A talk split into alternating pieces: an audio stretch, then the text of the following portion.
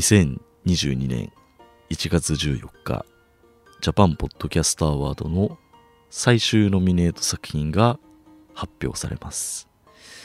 私も一ポッドキャスト配信者として今年はエントリーさせていただいておりまして。まあねあのーそういうところに選ばれればこういいこうステップアップになるんじゃないかなというところでエントリーさせていただきまして。まあ自信がないわけではなかったです。うん。なので、まあ、事前にツイッターで、えーもしノミネートされなかった場合はもう玉金太郎に改名しようかなと、まあ、それぐらい自信があったわけですね。うん。まあこの後いつも通り挨拶一言挟んで名前言うと思うんですけれどもそこを注目してぜひ聞いていただければと思います。ノミネートされてればいつも通りされてなければ玉金太郎になってるわけなんですけれども。まあね簡単な話。ノミネートされてれば別に問題ないわけですから。大したことないですよ。うん。じゃあね聞いてください。じゃあいつも通りいきますよ。はい。えーうん。親父からたまに送られてくる LINE で励ましのつもりなんでしょうけど会社に必要とされる人材になれと言われるたびになんか胸が痛い。玉金太郎でございます。いやー皆さんいかがお過ごしでしょうか。夜がバタバタしておりますけれども。玉金太郎だな。ぁ玉金太郎ですよ今僕は。ああ。もうね。自信自信は別にうん特になかったですけれども正直なところ。ああまあこんな感じかってところですかね。うん。率直な感想としては。まあ特にポッドキャストアワードのこう選考とかそういうことに対してとやかく言うつもりは一切ないんですけれども、うん。ただね、今年もダメだったかっていう感じですね。力不足でございますね。うん、あの、投票してくださった、えーリスナーの皆様本当にありがとうございました。まだリスナーズチョイスっていうその投票で決まるものはまだ発表はされていないんですけれどもおそらくまあね大きい番組さんあのリスナーが多い番組さんいっぱいあるのでまあねどうかなっていうところではあるんですけれどもねうんまあいろいろと最終選考に最後までこう残っていたみたいな感じのその辞典といいますかねノミネート作品の辞典みたいなものとかも発表されていたんですけれども、まあ、箸にも棒にもかかってませんでしたね。ということでねまた一年長い旅路が始まるのかっていう感じなんですけれども、まあ難しいですよね。その実際ノミネートされた作品とかを見てみたんですけどやはりもうコメディのカテゴリーに関してはもうほとんど芸人さんでして、まあ、僕がよく聞くライトニングカタパルト、まあ、三四郎の相田さんとアルコピースの酒井さんが出てる番組めっちゃ面白いんですけどもうあそこら辺の芸人さんが入ってこられちゃうともう太刀打ちできんなというところですね。なのでまあアマチュアと言いますかね。そういうところから選ぶっていうのはあんまりないんだろうなっていう、うん。まあ、リスナーズチョイスというところに委ねてるのかなっていうそういう部分はとは思ったりはしますけれどもうーん。っていうところではありますね、うん、そういうところにノミネートされるさためにはどうすればいいのかっていうその法則みたいなものじゃないですけどハウツーみたいなものはなんとなく自分の中ではあるんですよね。例えばなんかこうコンセプトを一つ軸を持って、えー番組を作るとか、うん、あとはまあその僕はいつもアラカルト方式というか1話に3別の話題を3つぐらいこうごちゃ混ぜにしてお送りしたりするんですけど、まあ、1つの話題で区切ったりとか、うん、いろいろまああるんですけれども、ただそれを崩してしまうのもなーっていうのはね、正直なところあって、だから M1 みたいなもんですよね。その、なんかこう、大きい笑い、波の笑いがあった方がいいみたいなね。うん、大波、小波があった方がいいとか、ドカーンって笑える部分があった方がいいとかって言ったりするじゃないですか。ただ、それを言っちゃうと、じゃあ、ナイツはつまらないのかとか、ね、あの、オズワルドはつまらないのかとか、ボソボソこういうタイプの漫才は漫才じゃないのかって言われると、そんなことはないと思うんですよ。うん。ただ、優勝はなかなかできないみたいな。そこは難しいところですよね。うん。まあ全然あの、今例えた芸人さんほどのものを作ってるという自負はないですけれども、まあ例え話としてですが。うん。まあ まあ頑張っていこうと思います まあそんなに、うん、アワードがあるからといって、なんかそこに向けてっていうよりは、まあ、地道にね、あの、ゆとたわさんみたいに、こう、字をこう、行くと言いますか。うん。やっぱね、こう、それならば俺が振り向かせてやろうぐらいのつもりで、Spotify かもう目を染めかけられないぐらいでかくなってやろうと、そういうふうに思いますね。はい。ということでね、今年もダメでしたけれども、頑張っていこうと思います。はい。うん。まあ、いつも通りね、あのー、の話題になりますけれども。そうですね、ポッドキャストアワードがダメで、まあ、いろいろと作品とかも見させてもらうことで、毎年聞かせてもらうんですけれども、やっぱりクオリティも高いですし、なんというか身になりますよね。うん、で、なおかつ、その僕が今配信しているコメディまあアマチュア界隈って言いますかね、まあ、そこら辺は、まあ、その中から選ばれたとって、うん、まあ、力でそんなに差があるかって言われると、周りの番組さん見てても正直、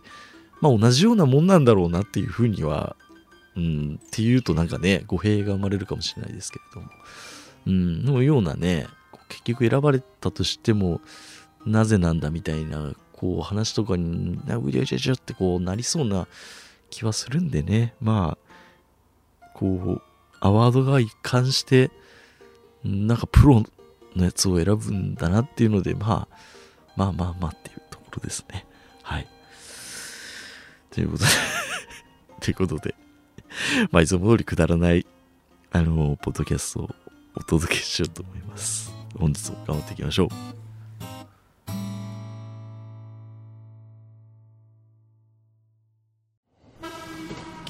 つ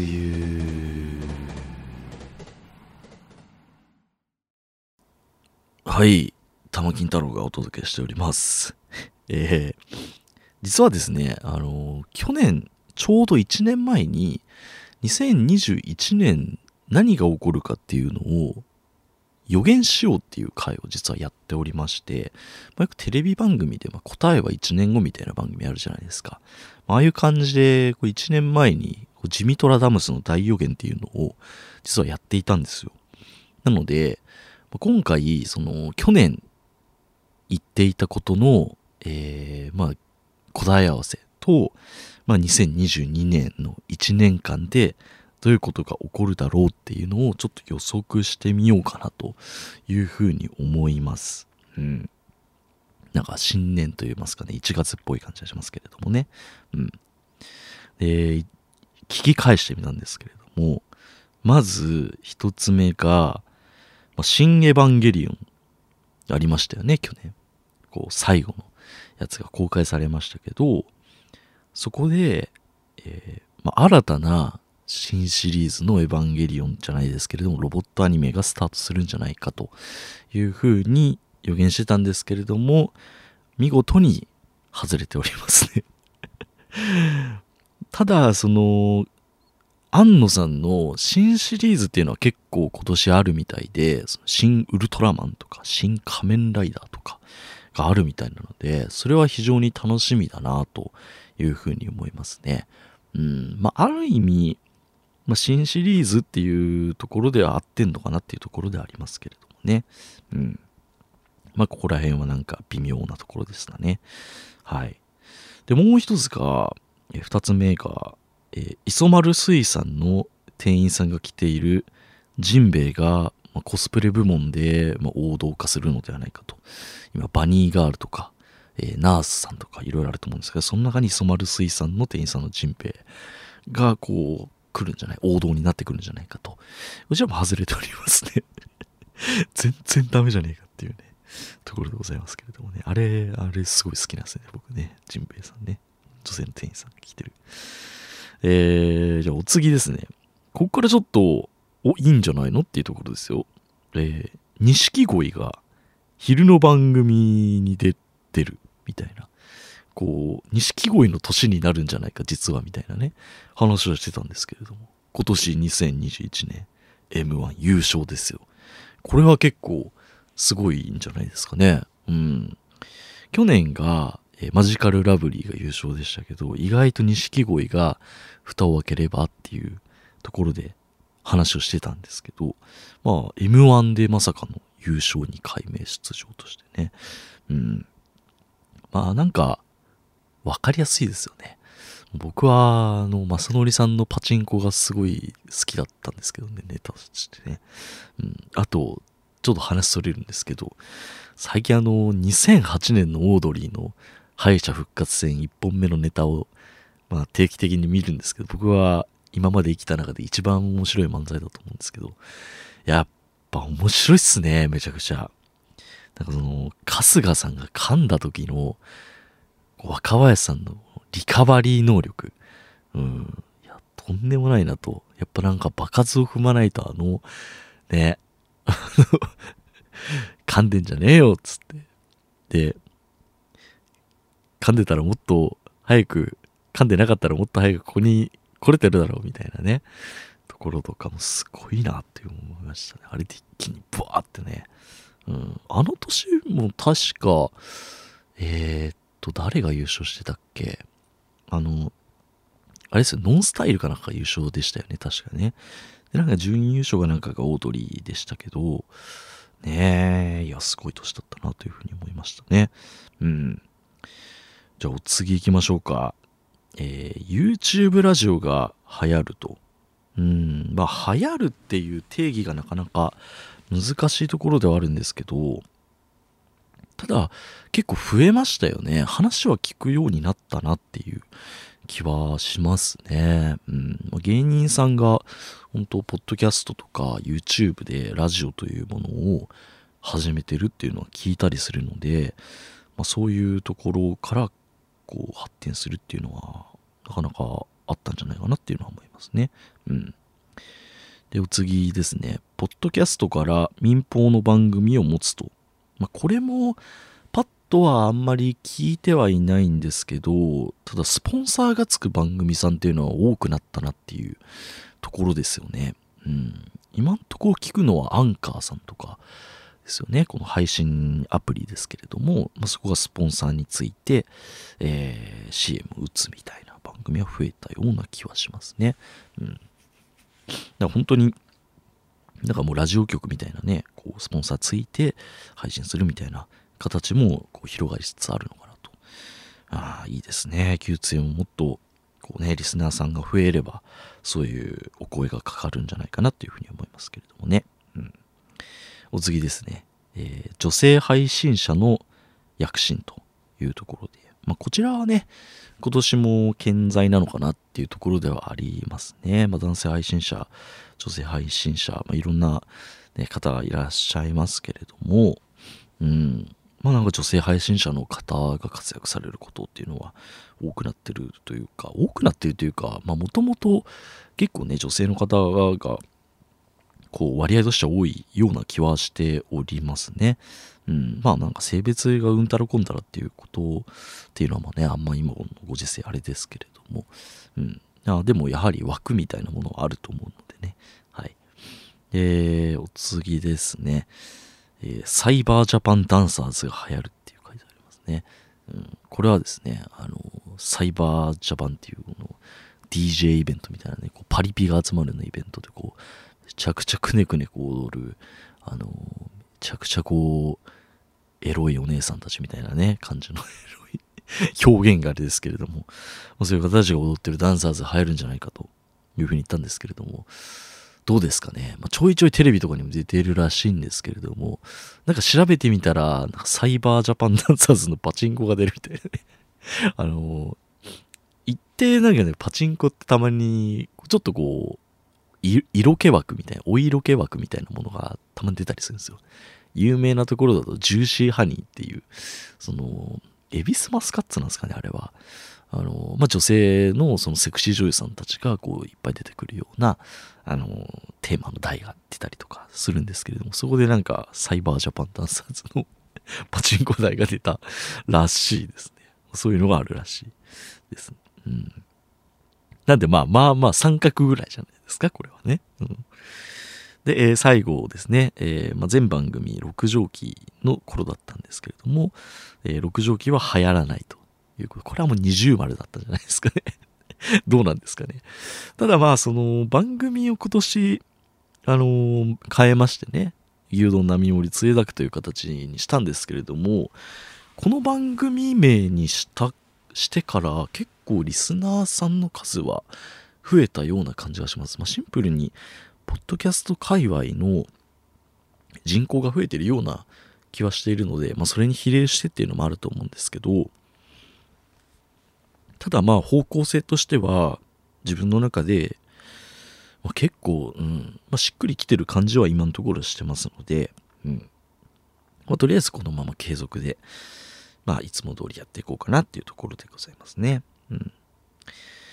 えー、まあ、こういった形になりました。まあ、ほぼ当たってないっていうところですかね。あんまりセンスがなかったっていうところでございましたかね。ただまあ、ちょっと、こう、かすってると言いますかね。そういうのが来るん、来そうだなっていう、まだ早すぎたかなっていうところでありますけれどもね。はい。じゃあ、2022年の予想いってみましょうか。まあ、ポッドキャスト界隈中心の話になると思うんですけど、まあ Spotify がおそらく有料化するんじゃないかっていう話が結構あってそのアメリカでは試験的にこう有料化、えー、サブスクリプション配信という形ができるようになっているらしくてで日本の方でももう Apple Podcast は有料化できるようになってるんですよね。うん、で僕の考えとしては、まあ、もし Spotify が有料化できるようであれば、牛つゆもそれに乗っかろうかなというふうに思っています。ただ、一部有料化ですね。で、形としては、その、新しい話数といいますか、最新話に関しては今まで通り無料で、えー、配信します。で、その、まあ、大体10話、20話ぐらいは、最新から10話、20話ぐらいは普通に聞けるようにして、そそれよりも古い話数ですねに関してはまあその1話更新するたびに一番古い話数を有料化していくみたいななんでこう過去回だけこうマニアックな方がこう聞く時にはこうちょっとお金を落としていただければみたいな感じにしようかなっていうふうに思います。まあ、しじみ、あ、しじみじゃないですね。玉金太郎タイムフリーという名のリスナー搾取と 搾取という形になりますけれども、まあそういったことをやっていこうかなっていうのは思ってますね。あとは、そのこの番組に、まあ、ご支援といいますか、応援をしたいという方にも、こう、まあ、形として、えー、まあ、応援していただけるような場が作れるという意味でも、まあ、有料化は一部やってもいいのかなっていうふうに思ってます。はい。お金を絞り取りますということでで、あとは、まあ、こっからですね、いろんな配信者の方がこう、入ってくるような気はしていて、まあもう芸人さんとかも、まあ、今年のアワード見てもらえれば、もう一目瞭然ですけど、まあダーッと流れ込んできていて、で、日本放送も、ポッドキャストにめちゃくちゃ力入れ始めてますよね。もう何十番組あるというような状況なんですけど、これ、その、ポッドキャスト界隈が金になるぞというふうに一気に世の中になった瞬間に、やっぱ YouTuber が来るんだろうなっていうのは間違いなく僕思っていて、YouTuber の中にもいろんなタイプがあると思うんですけどもちろんテレビみたいな絵があってどうたらっていう、うん、絵ありきでっていう方ももちろんいらっしゃると思うんですけどちょっとラジオ番組っぽいその絵がなくても成り立つような配信をしてる方っていうのも結構いると思うんですよねで僕はこの中で、まあ、今いろいろリストはあるんですけど来そうな方っていうのがまあ一番人気としてはね、佐伯ポインティあたり来るんじゃないかなと思ってますね。この Y 談 TV っていう、まあ、いろんな、こう、ちょっと卑猥な、ネタというか投稿されたお便りを読むっていう番組なんですけれども、女性からは絶大な支持を得てる番組なんですけど、まあ、これをポッドキャストに、なんか Spotify あたりが声かけて独占配信とかしたりするんじゃないかなとかっていうのはなんとなく見えたりはしますね。うん、そのポッドキャストから動画にするっていうのはその MP3 から MP4 にする作業みたいな何て言いますかね。音から絵に絵付き絵プラス音にするっていうのは結構めんどくさいんですけどその絵を音にするのはめちゃくちゃ簡単じゃないですか。もう書き出しの設定を変えるだけで済むんであのまあ極論ですけど、うん、なので、そういうラジオ配信でも成り立つ人は、だっとくんじゃないか。あとは、その、去年か一昨年、瀬戸康史さんっていう、まあ、これまた有名なガジェットとか、まあ、おじさん YouTuber なんですけど、僕好きなんですけど、その方もなんかこう、ラジオの体みたいな話とかされてて、まあ、ポッドキャストとかにも興味関心はありそうな気はしたりするので、なんかもう少し、ポッドキャスト界隈の場が温まったら、一気にドガーってくるんじゃないかなっていう。なんで、まあ、よくよく言ってはいるんですけど、その時の波に僕が飲み込まれて流されないかっていうところは、まあそ、の、今のうちに力をつけておかないといけないなっていう、うん、こう、足腰をね、鍛えておかないといけないかなっていうのは思ったりしますね。うん。で、あと、その、ポッドキャスト界隈、まあ今いろいろなね、アマチュアで配信されてる方とかもいらっしゃると思うんですけど、やっぱりゆとたわさんが抜きん出てると思うんですよね。ファーストペンギンと言いますか。うん。まあ僕たちみたいな、こう、ゆとり世代で、まあ OL 会社員でっていうところでまあご活躍されてるんですけれども、そろそろゆとたわ以外の番組さんが今年あたり力をつけてどっかで出てくるんじゃないかなというところがなんとなく感じますね。それが牛通なのかどうかはわからないです。うん。まあそうなりたいなと思いますけれども、うん。次なる何かが来るのかなっていうのは思ったりしますね。うん。まあ最後、これ全然関係ないんですけど、まあ、長澤まさみが結婚するんじゃないかなみたいなところでございますね。はい。最後の、最後の鳥で長澤まさみがっていうね。いや、俺長澤まさみ結婚したら結構、ズンできそうですね。結構、石原さとみとか、まあ、ガッキーも相当来ましたけど、やっぱ長澤まさみはなんかね、タッチとか H2 とか、あとはプロポーズ大作戦ですよね。やっぱドラマ結構見てたので、うん、そろそろ来るんじゃないかなとか、とは思ったりしますけれどもね。はい。ということで、えー、今年の、えー、タマトラダムスの、えー、大予言はこういった形になります。果たして2022年どうなるのか、皆さんお楽しみに。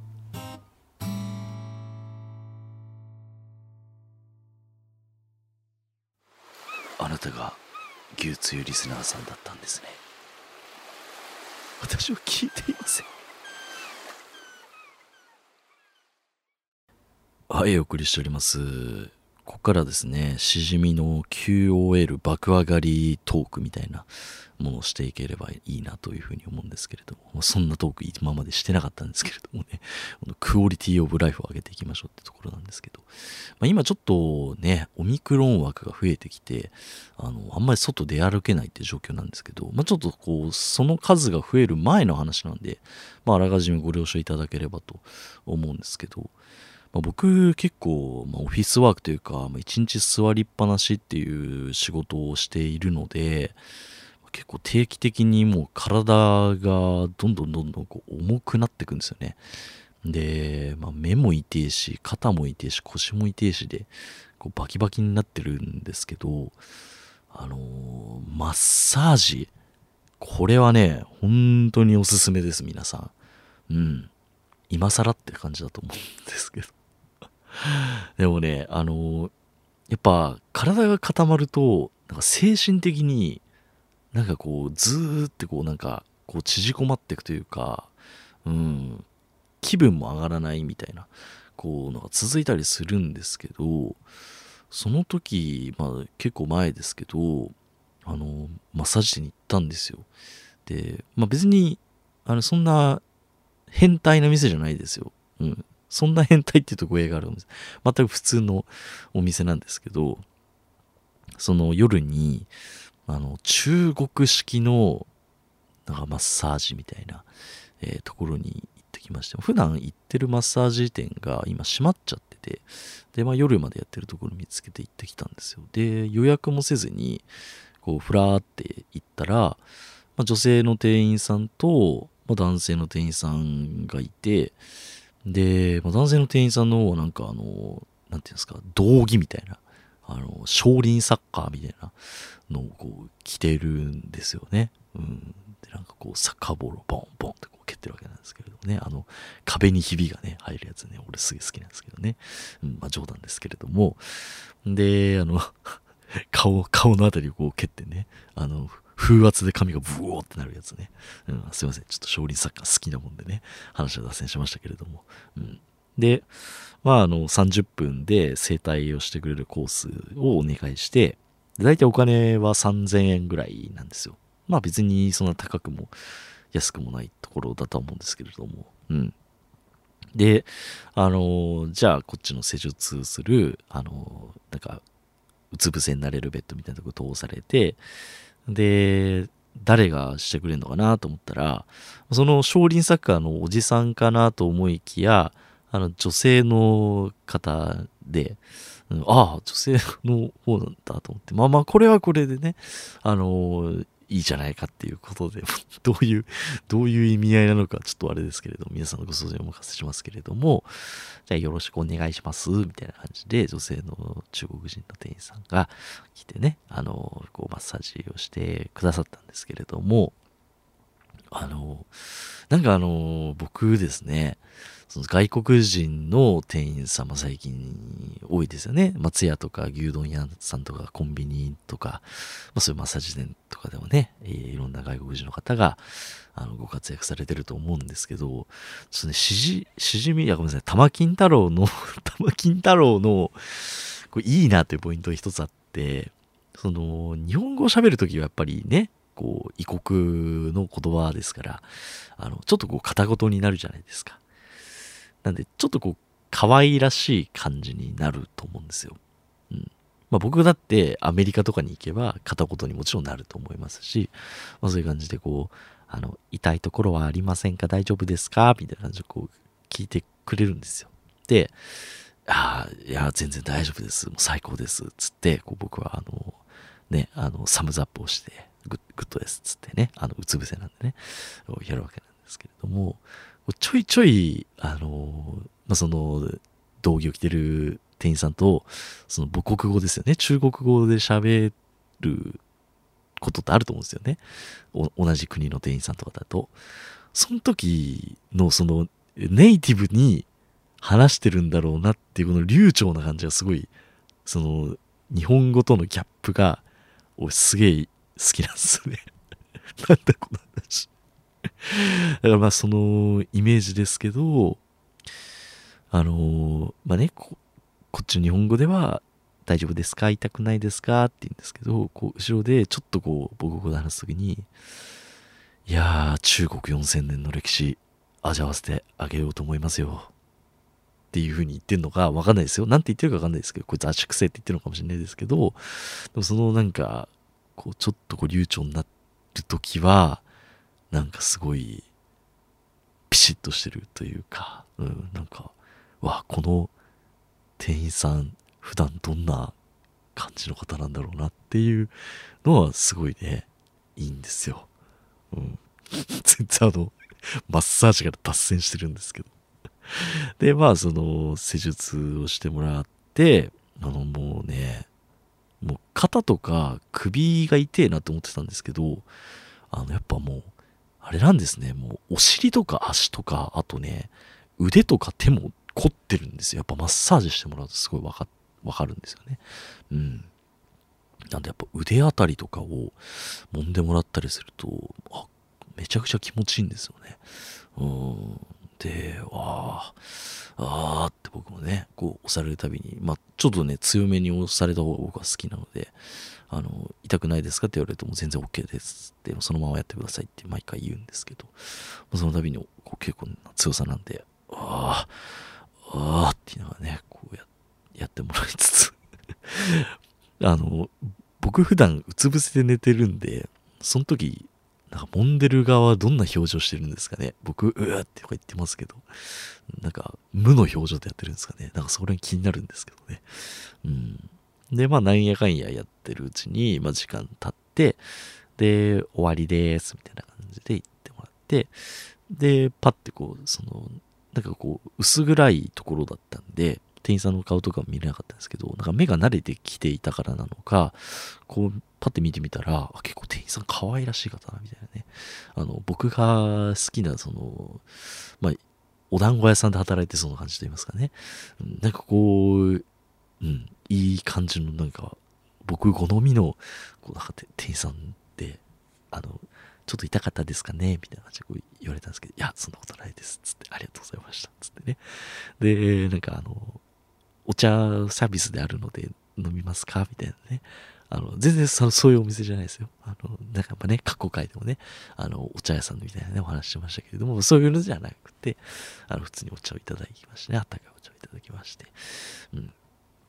で、あの、よくここで働いてるんです。な、なんか何曜日に働いてるんですか？みたいな話を軽くして、あ、あ、そういう感じなんですね。つって、あ、どうもありがとうございました。つって、めちゃくちゃ肩軽くなったんで、また、あの、来ますね。って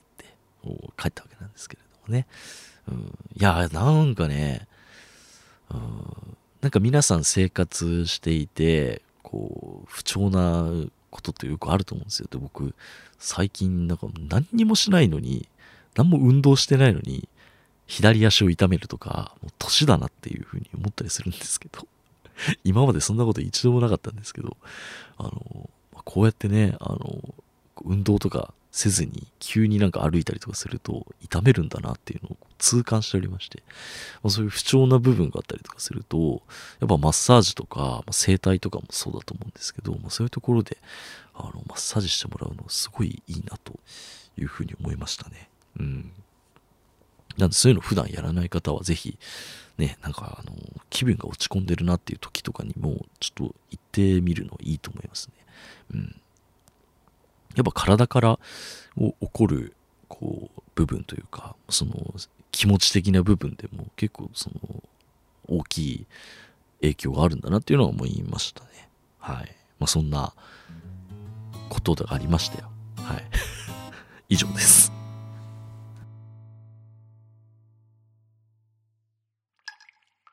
あれ？こう牛つゆって聞いたんだけどな。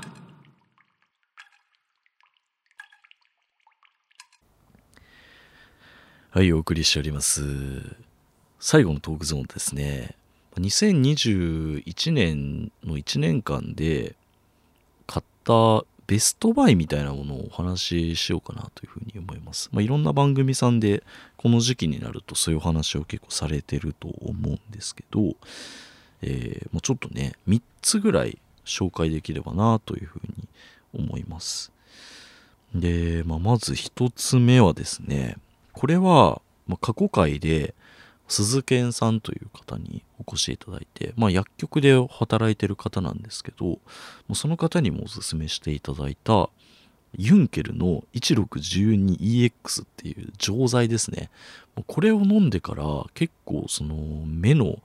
奥の痛みみたいなのが結構楽になったんですよ。まあその先ほどのマッサージの話があったと思うんですけどまあそれだけに頼ってしまうとやはりあのね、あれではあると思うんですけど、まあ、いろんなところでね解消する必要があると思うんですけど結構その飲み薬を飲んでからあの楽になったような気がするので結構あのオフィスワークとかされる方はこの錠剤みたいなものを飲んでみてもいいのかなとビタミン剤ね。うん。っていうのは思いましたね。はい。であとはえー、今年か、えー、去年買ったものだとねあのちょっとポッドキャストの話になるんですけど、ズームの PodTrak P4 っていう、まあ、そのオーディオインターフェース兼レコーダーですね。これもすごく良くて、今まで僕タスカムのレコーダーを使ってたんですけど、これってあの、別で保存できないんですよね、音源を。その、なんと言いますかね、その、このズームの PodTrak P4 に関しては、例えば放送を生放送でしていて、で、BGM とかを流すじゃないですか。流しながら配信したいとかっていう時に、その、声の音源と、その、BGM の音源で別のファイルで保存してくれるんですよ。で、なおかつ、その、ミックスされた、ガッチャンコされてる音源も一緒に撮ってくれるっていう。だから編集上めちゃくちゃ楽なんですよね。まあ、これはね、まあ、他のレコーダーでもできるのかもしれないんですけど、設定をすればね。でも結構めんどくさいことだと思うんですよ。もうそれを一括してやってくれるっていうのは非常に優秀だなと思いましたね。うん。あとは、その、音声を取るときに、そのコンプレッサーって言って、その、音声を一定に、ある程度こう、音がこう、ガンって急に上がったりすると、その音が割れちゃったりとかするんですけど、これはもうデフォの設定で、ある程度そういう制限みたいなものをかけてくれるので、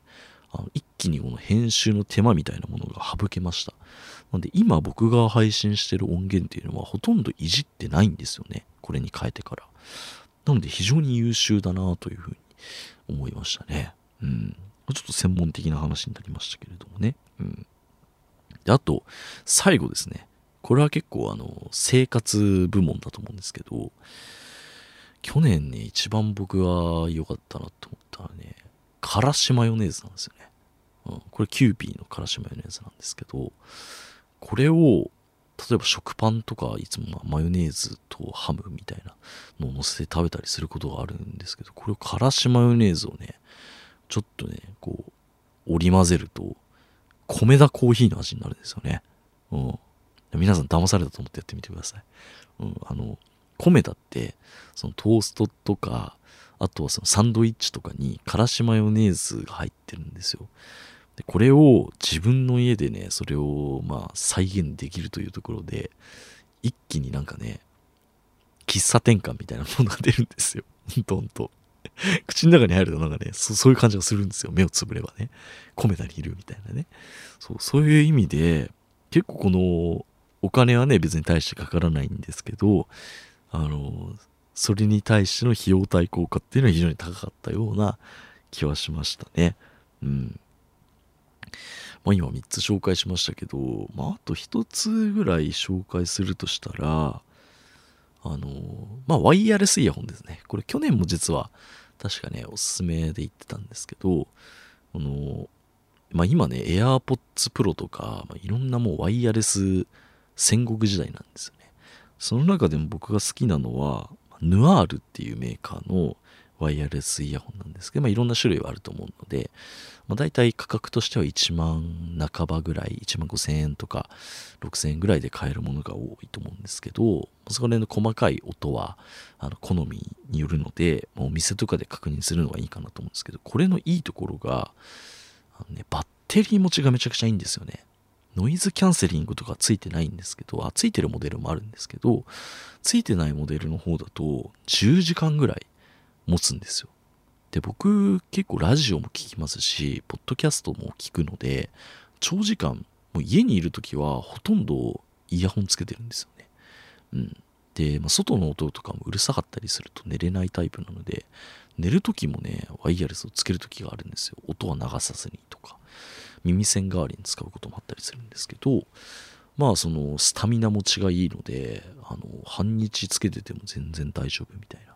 ところでこれ買ってからは一気にその充電の手間とかも減ったので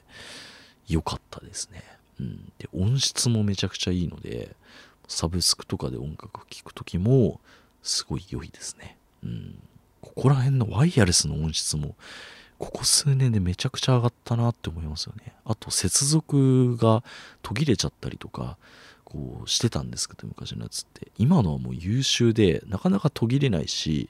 途切れたとしてもあの復活するんですよね。ちゃんとこう再接続するのかなんかわかんないですけど。そういう意味であのワイヤレスはおすすめです。うん。なんか今一周回って有線のイヤホンが来てるみたいな話とかも聞いたりはするんですけどね。うん。まあでも僕はもうちょっとワイヤレスのこう利便性みたいなものを一度味わってしまったのでここからなかなか抜け出せないなっていうところではありますね。うん。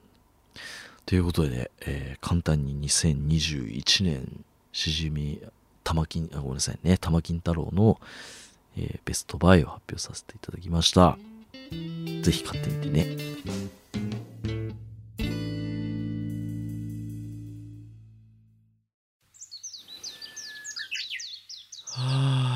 はあ牛つゆ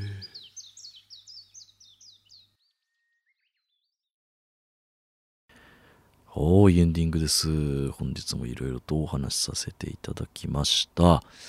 えー、まあね、あの、いろんなトークを織り交ぜていましたが、まあ、ポッドキャストアワード残念でしたっていうのがね、まずありまして、まあ、今年もめげずに頑張っていこうと思うので、皆様ご協力よろしくお願いいたします。で、まあ、僕の中で、ちょっとね、いろいろと具体的な数字目標みたいなね、数値目標を、あの、持とうということで、一応ですね、まあ、宣言といいますか、まあ、皆さんにね、お話、まあ、別に皆さんからすると別に大したね、ことではないと思うんですけれども、一応、Apple Podcast のレビューは、2022年以内に、レビュー100件こう目指そうかなというふうに思っております。あとは Twitter の方もですね、フォロワーが今600何十人いるんですけど、できれば2022年中に1000人を超せたらいいなというふうに思っております。うん。だからといって皆さんにお願いすることっていうのは特にないと思うんですけど、まあぜひね、あの、リツイートみたいなね、拡散などしていただければ非常にありがたいですね。はい。えー、牛通では皆様からのお便りをお待ちしております。え、概要欄にメールフォームとアドレス貼り付けてありますので、そちらからお願いいたします。あとは、え、今年もですね、えサブスクの登録と、あとはレビューの書き込みもよろしくお願いいたします。え Apple Podcast のレビューはもちろん、え Spotify の方でも押し付けられるようになっておりますので、まあ、ぜひ今のうちに、もう今ね、僕はちょっと小躍りしてる間に、えー、皆さんつけていただければと思います。嬉しいことにですね、えー、Spotify の方も再生数が最近ちょっとね、上がり始めてきているので、非常にありがたいですね。うんまあ、ぜひ、ね、今年は Spotify の方にも、ね、認知していただければね、あれなんかね、コメディのあのタブみたいなものが、Apple Podcast だと初期でついてるんですけど、自分で設定して、Spotify はなんか、何ですかね、認められないとつかないのかわかんないんですけど、まあ、そういうのがあるみたいなので、こうやって頑張って活動して、